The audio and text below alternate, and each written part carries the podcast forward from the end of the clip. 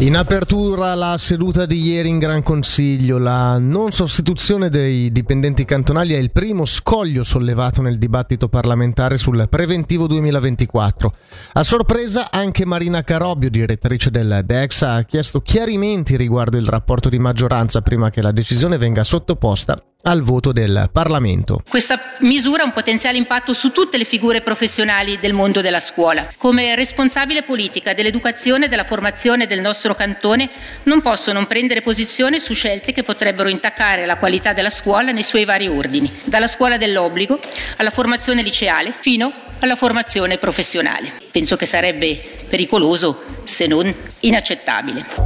Dal canto suo il direttore del DFE ha invitato il legislativo alla responsabilità, secondo Christian Vita è controproducente scusate, rallentare i lavori parlamentari. Per far avanzare il Paese, per evitare di paralizzare l'azione dello Stato, è necessario costruire un consenso allargato. Questo presuppone che per le scelte di fondo che dobbiamo effettuare nell'interesse del nostro Canton Ticino non ci devono essere linee rosse tracciate con pennarelli indelebili. Questa è la premessa necessaria per evitare di paralizzare la presente legislatura. Fabio Regazzi non sarà più il presidente della Federazione Cacciatori Ticinesi, viene comunicato dalla FCTI, aggiungendo che il mandato sarà rimesso in occasione dell'Assemblea dei delegati del 25 maggio prossimo. Il motivo risiede negli accresciuti impegni del rappresentante del centro in relazione anche alla sua elezione al Consiglio degli Stati.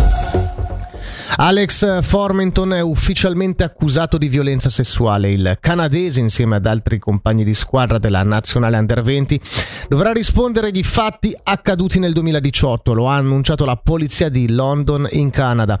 L'Ambri Piotta, squadra in cui milita, ha già comunicato che l'attaccante non farà ritorno in Leventina ma resterà in Canada per organizzare al meglio la sua difesa.